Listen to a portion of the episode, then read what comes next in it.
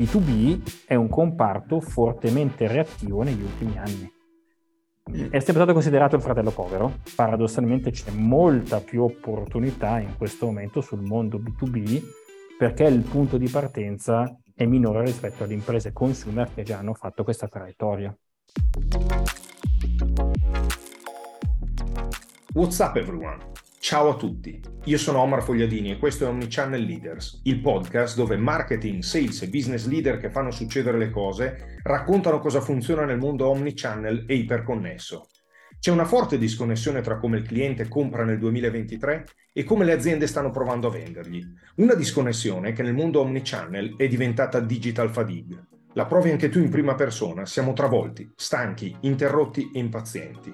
Ma cosa è veramente l'omnicanalità? Spesso si usano i termini omnichannel, omnicanalità o multichannel e multicanalità. Che differenza c'è? Di cosa si tratta? Oggi parleremo della differenza tra multichannel e omnichannel, del perché il B2B è il vincitore emergente nell'evoluzione omnichannel e quali sono le cose che funzionano in diversi segmenti di business. L'ospite di oggi è Andrea Boaretto, imprenditore, consulente, autore, docente al Polimi, specializzato in multichannel marketing. Per chi non ti conosce, Andrea, ci, ci racconti un po' tu cosa fai e che esperienze hai? Allora, ciao a tutti, ciao Omar, ciao Gianluigi, è un piacere per me essere qui con voi. Allora, visto che stiamo a parlare di omnichannel leader, diciamo, io nasco, magari noto anche, non dico al grande pubblico, andando insieme ad altre persone in seno al Politecnico, alla Nielsen, abbiamo fondato un osservatorio chiamato Multicanalità, quindi in tempi assolutamente non sospetti. L'iPhone non era ancora stato lanciato, eh, Facebook in Italia cominciava a muovere primissime armi e io in parallelo abbiamo fatto questo osservatorio e un libro in termini di web 2.0 si chiamava Marketing Reloaded, che è un po' stato un po' lo spartiacque di nuovi paradigmi di marketing. L'omnichannel di fatto è arrivato come naturale evoluzione. Iniziamo con le scintille. Tu mi hai detto multi-channel e poi mi hai detto Omnichannel. Io su sta roba mi trovo sempre un po' a disagio perché li vedo come due mondi diversi. Sarà sbagliata la mia visione, però il multichannel io lo vedo molto legato alla gestione del customer care o del customer service, mentre l'omnichannel per me è un concetto molto diverso. Qual è la tua definizione? Nel 2007, quando si è scritto Marketing Reloaded, il payoff, payoff, il sottotitolo era la co-creazione di esperienze di marca multicanale, che in inglese sarebbe co-creation of multi-channel brand experience.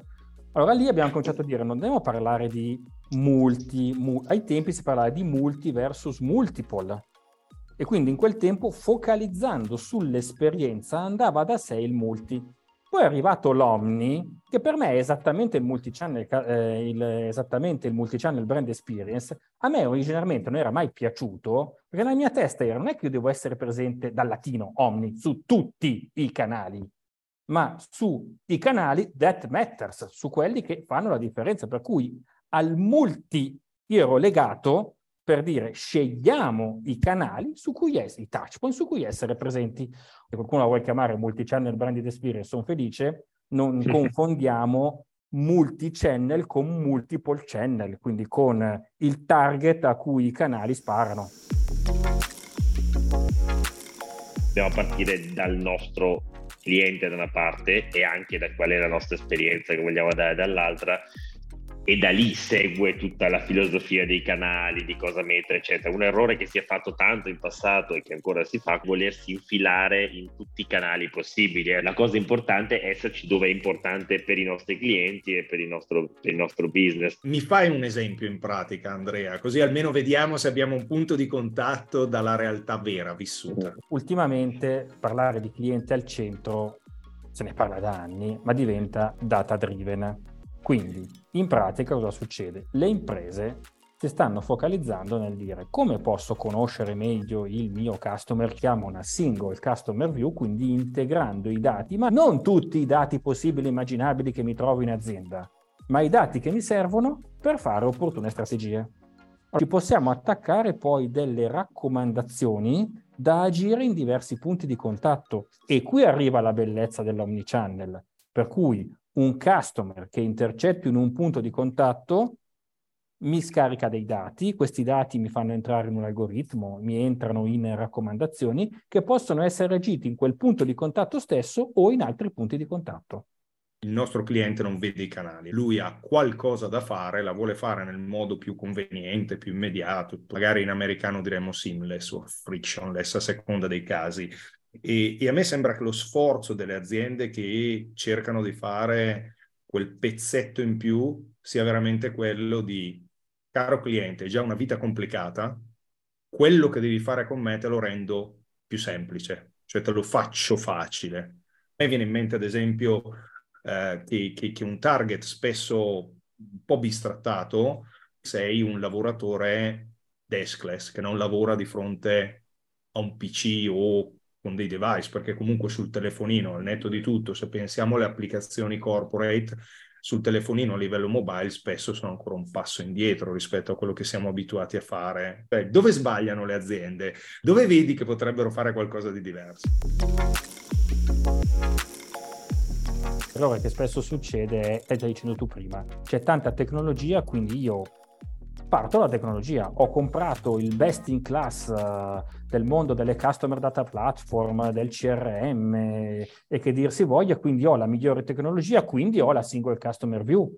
C'è un modulo chiamato single customer view, quindi la facciamo. No, bisogna mettersi al contrario. Hai una strategia sul customer e sui dati che, non è, che va fatta in funzione di obiettivi. Hai le persone che se ne possono occupare non solo nell'analisi ma poi nell'esecuzione, è chiaro a tutti dove stiamo andando? Quindi ti ho toccato che cosa? Pilastri di strategia, organizzazione, dati e poi di tecnologia. A volte si parte dal contrario, ho la tecnologia, quindi sono a posto. Vent'anni fa io ho iniziato la mia carriera sui CRM, che tuttora esistono, e la stessa cosa. Ho comprato il CRM, adesso cosa ne facciamo, quali campagne facciamo. Qui succede la stessa cosa ho una tecnologia che mi hanno detto, magari dal corporate, dal global, devo implementarla, però non ho idea di use case. Quindi molto spesso ci viene chiesto, ci aiuti a fare degli use case concreti che poi possiamo implementare? Uso spesso questo acronimo che si chiama POST, no? che è persone, obiettivi, strategia, tecnologia, che devi capire l'obiettivo, di cosa vuoi fare, devi capire la strategia, cioè come ci vai a raggiungere quell'obiettivo, la tecnologia la compri alla fine. Per citare un esempio interessante di concetto, no? Eh, per esempio, oggi anche parlando del famoso prompt engineer, cioè quelli che devono dare i prompt no, delle cose, in realtà eh, Parlava, si parlava no, proprio oggi in un altro meeting in cui si diceva che ci sono alcune scuole americane che stanno cominciando a dare come input di valutazione degli alunni quando fanno i compiti non la qualità dell'elaborato del compito perché lo fanno con le intelligenze artificiali, si fanno aiutare, quindi vengono fuori la cosa, ma stanno iniziando a valutare la qualità della domanda che hanno fatto per evolvere il compito. No? In questo mondo digitale c'è un po' questa fenomenologia che le persone che si si affacciano, soprattutto recentemente, abbiano un po' l'idea di, di, voler guidare un aereo supersonico prima di aver cominciato a aver guidato la bicicletta. No? Quelli che ci sono dentro da un po' di tempo hanno smanettato, gli sono successi di ogni colore e sanno un pochino anche delle basi. No? Invece oggi si vuole andare subito al, al, al, super top use case e questo di solito cosa fa succedere? Fa succedere che al netto di avere tutte le cose che abbiamo detto prima, quindi essere tutti allineati, di essere tutti a bordo, di avere gli obiettivi chiari, ma soprattutto ci vuole un sacco di tempo, no? E quindi si crea quella disillusione terrificante che non solo ho comprato una tecnologia super figa, non solo la sto pagando una follia di soldi, ma non vedo uscire fuori niente. Invece in realtà molto spesso bisogna partire anche per gradi e, e, e avere questo approccio di try and learn, ovviamente intelligente, non facendo vaccate tanto per essere pratici, però neanche dicendo voglio fare una cosa complessissima fino a quando il giorno prima non ho fatto neanche quella più basica. No? Ci bisogna avere anche questo senso un po' di pragmatismo, secondo me, di dire partiamo da degli obiettivi relativamente piccoli e misurabili con cui poi dopo ne facciamo un po' più grande, un po' più grande, un po' più grande. Invece un errore che io vedo spesso fare è voler andare subito molto nel, nel caso avanzato, ma senza aver fatto nella vita prima neanche quello base base. E questo crea questo allungamento dei tempi, questa complicazione della dinamica che poi fa sì che le persone si scoraggino, no? perché ci vogliono mesi a vedere il primo, il primo chiamiamolo output, il primo, la prima cosa tangibile. No? Invece bisogna essere anche molto pratici, no? Cioè dire, proviamo a capire una piccola cosa, vediamola funzionare e poi andiamo per incrementale, no? Invece questa cosa si tende molto spesso un po' ingannati dalla potenza della tecnologia a dire, beh, ma se questa tecnologia ci può portare su Marte, andiamo il giorno uno su Marte, ho capito, però se non sei mai andato neanche nel palazzo di fronte, guardate, forse è meglio che poi andare su Marte, cominci a capire un pochino le aziende sono veramente tutte diverse su, in termini di approccio, in termini di comprensione. Allora, vi do due o tre esempi reali. Probabilmente leader italiano di consumer electronics. Magari parliamo delle due catene leader in Italia, così almeno vediamo due approcci molto diversi. Una ha la, ha la peculiarità di essere una catena d'acquisto, quindi i negozi sono tuoi, sei un'insegna, quindi ovviamente hai una serie di eh, infrastrutture centralizzate, tipicamente l'e-commerce, mentre invece poi ci possono essere dei proprietari di diversi punti vendita che applicano politiche diverse, politiche promozionali diverse e quindi lì posso capire una serie di limitazioni tecniche nella definizione dei casi da mettere a terra, come dicevate. Dall'altra parte magari ti parlo di gruppo, quando lo guardi e quando lo vedi in tv ovviamente dici madonna questi qui, cioè hanno tutto e tu fai una riflessione, non sfruttano lo store locator. Ah, I negozi fisici non sfruttano lo store locator, che sembrerà una banalità, però tutti oggi da, da consumatori diamo per scontato lo store locator e lo store locator è uno strumento dove tipicamente tu inizi a dare delle politiche di vendita, no? delle politiche promozionali, perché se sei coperto da un negozio cercherò di farti andare verso il negozio perché probabilmente ho un qualche tipo di inventario o uno scontrino più alto, dove non ce l'ho dato che oggi comunque il digitale è diventato un punto di scoperta. Vedo molto eh, brillantezza nel segmento wholesale o B2B. Mi sembra che abbiano proprio una necessità di alimentare delle dinamiche più snelle perché hanno probabilmente dei processi più complessi. Un conto è vedere una pienezza di omnichannel come abbiamo raccontato finora, un conto è l'altro esempio di CB2, cioè di avere una serie di use case di ottimizzazione di quota parte sia della, dell'experience di chi lavora, sia dell'experience verso il customer, per snellire, per ottimizzare, per rendere il meglio, ma magari non riuscirai ad avere la pienezza di omnichannel. Però potrai avere una serie di use case che ottimizzano a livello locale tentando di arrivare a un ottimo globale. Ed è vero che il B2B è un comparto fortemente reattivo negli ultimi anni. Mm. È sempre stato considerato il fratello povero. Paradossalmente c'è molta più opportunità in questo momento sul mondo B2B perché il punto di partenza è minore rispetto alle imprese consumer che già hanno fatto questa traiettoria. Parliamo di e-commerce. Allora, prodotto, esce la fattura no, di e-commerce, quindi cioè, uno, il cliente compra un prodotto, questo prodotto viene preparato, viene spedito esce la fattura con la sua bella descrizione del prodotto.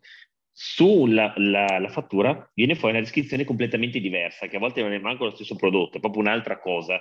E praticamente fino a un certo punto sui sistemi gestionali a monte è tutto corretto. A un certo punto sui sistemi gestionali a valle non è corretto. Io ricordo di aver passato tipo due o tre settimane senza successo peraltro, a cercare di capire dove, cioè in quale momento questa cosa non fu- e non sono stato capace di trovare chi aveva la gestione di questo passaggetto, no? In ambito di, di, di omnicanalità l'elemento più classico è quello che il digitale ha un sistema o n sistemi il mondo fisico invece ha dei sistemi diversi che non necessariamente comunicano che hanno le stesse codifiche. Questo è tuttora all'ordine del giorno. Per me il B2B ha un vantaggio, è il fatto che nel B2B hai forse una specializzazione nelle casistiche che devi fare che può essere più identificabile del consumer, perché il consumer lo controlli molto di meno. Sì, vero. e dall'altro punto di vista poi eh, segui bene tutte le fasi, fase di ingaggio, fase di acquisto, fase di service, anzi a maggior ragione lavori molto di più anche nelle fasi di service, che è l'elemento poi propedeutico allo sviluppo della relazione che è il cuore del B2B. Quindi magari non ci si rende conto, ma nel B2B partendo dal service già puoi abilitare soluzioni omnicanale vere. Magari stai limitato, tra virgolette, limitato e sei in una fase del journey complessivo, però è quella che fa la differenza nell'abilitare le relazioni. Vedendo tanto anch'io che il service, che comunque è considerato un centro, un fattore di costo, oggi è molto al centro dell'attenzione perché ovviamente al cliente ci devi stare attorno per non perderlo, ma soprattutto sto notando che il B2B ha una forza molto più ampia di fare expansion sul cliente. Quindi dal service tu parti perché crei, è molto più facile creare un volume alto di vendita perché lavori con una logica di account, no? non stai lavorando sul singolo user, mentre invece sul B2C eh, queste logiche possono essere un po' più mediate. No? E, e, e questa tendenza che dicevi, cioè service che diventa un motore di vendita o di opportunity perlomeno, se non di vendita, onestamente è una delle tendenze più forti del 2023 che sto vedendo anche se sul mondo del consumer non è che non è vero che con il service non fidelizzi, eh? attenzione. Dopodiché magari lì entrano in gioco le piattaforme, entra in gioco l'experience, quella vera, entra in gioco la capacità di parlare di una cosa che magari oggi non abbiamo ben parlato in questa chiacchierata, che è il content quindi il contenuto rilevante che abilita relazione e servizio in maniera contestuale nell'opportuno contesto quando il cliente o si manifesta o anticipando, grazie appunto anche alle predizioni che possiamo fare, l'esigenza di contenuto, a quel punto fa i legami di fidelizzazione. Quindi nel B2B, diciamo, impatta immediatamente sul fatturato sicuramente, nel consumer non dimentichiamoci questo. Faccio un esempio molto pratico che poi si può sviluppare molto di più con la personalizzazione, eccetera. Quando facciamo le newsletter con l'A-B testing, no? per dire, no? se tu il contenuto ti arriva 20 secondi prima della campagna, e poi la campagna si deve svolgere entro un'ora da quando arriva il contenuto, non c'è il tempo di fare la B-test, non c'è il tempo di fare questo, quindi si fanno dei film incredibili, i, i customer journey variati per il cliente ABCD, poi non ti manca la, la base, cioè non sai cosa metterci dentro, no? E quindi sempre per tornare a parte, cioè a volte si va molto lontani col pensiero, ma poi si cade brutalmente nella realtà dicendo sì, ok, però non abbiamo né la capacità di produrre per tempo i contenuti né la varietà di contenuti che servono, quindi abbiamo costruito una tecnologia, una piattaforma spaziale che manda i razzi su Marte di nuovo, però non c'è, non c'è la benzina. Cioè, non bisogna sempre dimenticare il lato pratico e brutale della vita vera, che c'è la tecnologia, ma se non c'è qualcosa dentro, la tecnologia è una bellissima macchina che costa un sacco di soldi, di solito in, in OPEX, quindi in canoni, che è un, un problema anche quello, ma poi non arriva niente in fondo. Se vuoi mi ricollego qua anche con altri due esempi che mi vengono proprio facili. Allora, vero perché di mestiere noi facciamo le dynamic personas, alcune aziende dicono no, vade retro Satana, perché se tu mi porti le personas, poi sono pure dinamiche, mi complichi pure la vita, io devo produrre troppi contenuti, poi se adesso devo mettere giù dei giorni arzigogolati, mi proliferano i contenuti, mi costa troppo prima ancora della tecnologia, eh? quali agenzie mi costano, poi non capiscono, eccetera, poi dici magari aspetta che devi orchestrare anche contenuti che già esisti in maniera intelligente, quindi il primo key takeaway facile. L'altra cosa, riprendo quel tuo esempio di journey complessi, eccetera, a volte il gap non è solo sul contenuto, mi è capitato in un caso di una multinazionale che con una grande società di consulenza gli disegnarono dei fantasmagorici journey eh, sulle DEM e anche un po' di, eh, di multicanale, in quel caso giusto dire multicanale, all'atto poi di implementato nel nostro database, nel CRM, quelle informazioni che attivano i trigger o anche solamente i segmenti non ce li abbiamo. Quindi tanto bel disegno in pratica con anche content fatti, al lato pratico, dai, la stessa DEM che è andata via tutti per il tema che dicevamo prima anche di una disconnessione a questo punto non verso il customer ma una disconnessione interna.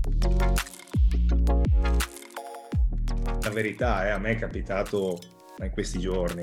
Eh, allora, brand conosciuto, ok? Brand conosciuto, servizio normalmente impeccabile con le sostituzioni in garanzia. Allora, si vede che i loro processi adesso chiedono di identificarti, ok? Quindi chi ha fatto l'acquisto? L'acquisto aveva una fattura.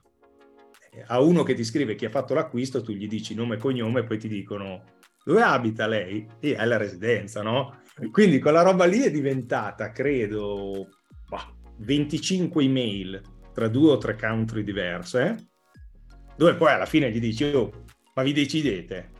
Cioè, tra l'altro è un bene di costo abbastanza contenuto che banalmente quando ti chiedono lo scontrino c'hai la fattura elettronica, quindi è un cespite.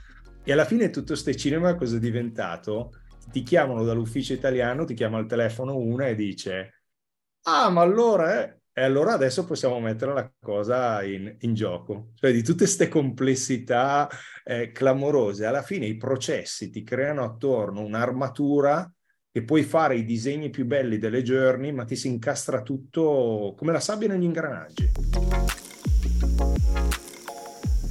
me è successo col computer, cambio di computer, nota, marca, non citeremo tanto su quelle, e, e, praticamente per, siccome era dentro l'assistenza aziendale, quindi non c'entra niente l'azienda, era il vendor diciamo di computer, insomma ti hanno fatto un giro per non darmene uno nuovo praticamente, ma per stare in quello vecchio, perché era quello che era dentro la garanzia, fino a cambiato tutto, hanno cambiato lo schermo, la tastiera, la spina, cioè tutto, però pur di non darmi uno nuovo perché doveva essere quello vecchio a riparare, allora gli è costato 10 volte tanto, ci ha messo 2600 anni e mi ha ridato quello vecchio cambiato di tutti i pezzi, cioè l'unica roba che era rimasta era la cornicetta attorno allo schermo e la tastiera, però pur di non cambiarlo perché sennò usciva dal processo, hanno allungato tantissimo, un'esperienza orrenda mi hanno mandato uno sbagliato peraltro con la tastiera, mi hanno montato la tastiera francese o olandese, non so che cacchio mi hanno montato sopra, quindi ho dovuto rimandarlo ancora avanti, tutto questo per non darne uno nuovo che ci mettevano 20 secondi e poi lo ricondizionavano, quello lì ci facevano qualche altra cosa, ma pur di non darne uno nuovo eh, hanno, ci abbiamo perso,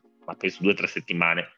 Marchio molto importante di cui non faremo il nome. Quanto è costato sono. il processo? Quanto sarebbero costate le componenti? Quanto impatta sulla soddisfazione sull'NPS tuo? tutto senza senso. Esatto. Unisci i puntini, non c'è bisogno di fare i calcoli. Brand appunto noto, persona che ho conosciuto a una cena e mi raccontava, brand noto che a un certo punto hanno pensato di fare diciamo la parte di circularity, quindi di, non mi ricordo, penso che fosse rental, quindi possibilità di affittare in quel caso delle borse, dei capi, brand di moda medio-alto posizionamento però non si sono parlati tra di loro, quindi qualcuno che ha avuto questa idea geniale l'ha, l'ha, fatto. Su cosa l'hanno fatto questa roba di fare il rental delle borse, di cose anche degli abiti, sulla collezione che era nel negozio in quel momento, e tu dici. Okay. Cioè, e quindi il commer- mondo commerciale è contentissimo perché dici aspetta io sto facendo tutto un cinema di advertising, di lavoro eccetera per vendere questo prodotto nel momento in cui lo sto vendendo c'è sono dei, un canale interno alla stessa azienda che li affitta di solito si affittano i non si affitta le cose della stessa stagione, no? Cioè si certo. fanno quei prodotti invenduti, eccetera. E però, siccome ormai era partito da una parte e dall'altra, sono andati avanti a confliggere, mi ha raccontato questa persona, ma per settimane e mesi, perché uno aveva detto, eh, ma ormai è partito, eh, l'altro ha detto, ma perché non me l'hai detto? Sono tutte queste belle cose qua e, e sono cose completamente, cioè non stiamo parlando di nuovo, stiamo parlando di cose di una banalità abbastanza estrema come concetto, eppure succedono. Ripeto, non, adesso non dico chi sono, ma un brand noto medio-grande, medio-alto posizionamento, è abbastanza bizzarro no? che uno si inventi una cosa del genere. E, e questo è quello che torna diceva Andrea, no? c'è una roba pensata senza pensare poi a, a tutto l'insieme. Cioè, è chiaro che i negozi non ti diranno mai fai l'affitto dei prodotti che sono in vendita in quel momento in stagione, quando una season dura tre mesi e poi muore. No? Eh, ma c'è sempre un incastro tra politiche e scelte che fai. Eh? Settimana scorsa, ti dico, parlando con un noto brand settore luxury, che per politica loro dicono, per me il rapporto deve essere direttamente col mio sales assistant, store specialist, quindi solo il negozio di Milano ne ha 25. Quindi cominciano a dire io a questi 25 gli do un device aziendale, questo non sarebbe un problema. Poi su quel device lì gli fai una serie di account al che tutta questa cosa, il brand cosa fa? si lamenta di non avere il controllo diretto. Però hai fatto una scelta di decentralizzazione e non vuoi che parlino con il brand, ma vuoi che parlino con la persona come ambassador del brand, poi ti lamenti che tutto quello che si muove nei due sensi non è totalmente controllabile e quindi vivi di rimando, no? Cioè poter fare anche politiche sopra di controllo ti crea una serie di di ulteriori livelli di complessità no? sulla gestione degli inventari, su quello che questi fanno nei punti vendita, sulle country, cioè è voglia. Se hai trovato valore in questo podcast, metti un like e condividi. Ci aiuta ad aumentare la community e le esperienze da affrontare con altri business leader, ma anche ad imparare qualcosa da tutte le persone smart come te. Seguici su LinkedIn per spunti, contributi pratici e condivisione di esperienze come queste. La nuova puntata del podcast sarà disponibile una volta al mese su Apple Podcast e su Spotify. Mandaci il tuo feedback, le tue domande, le tue provocazioni e uno spazio aperto di vero confronto. Risponderemo a tutte le domande alla ricerca di soluzioni semplici per problemi complessi.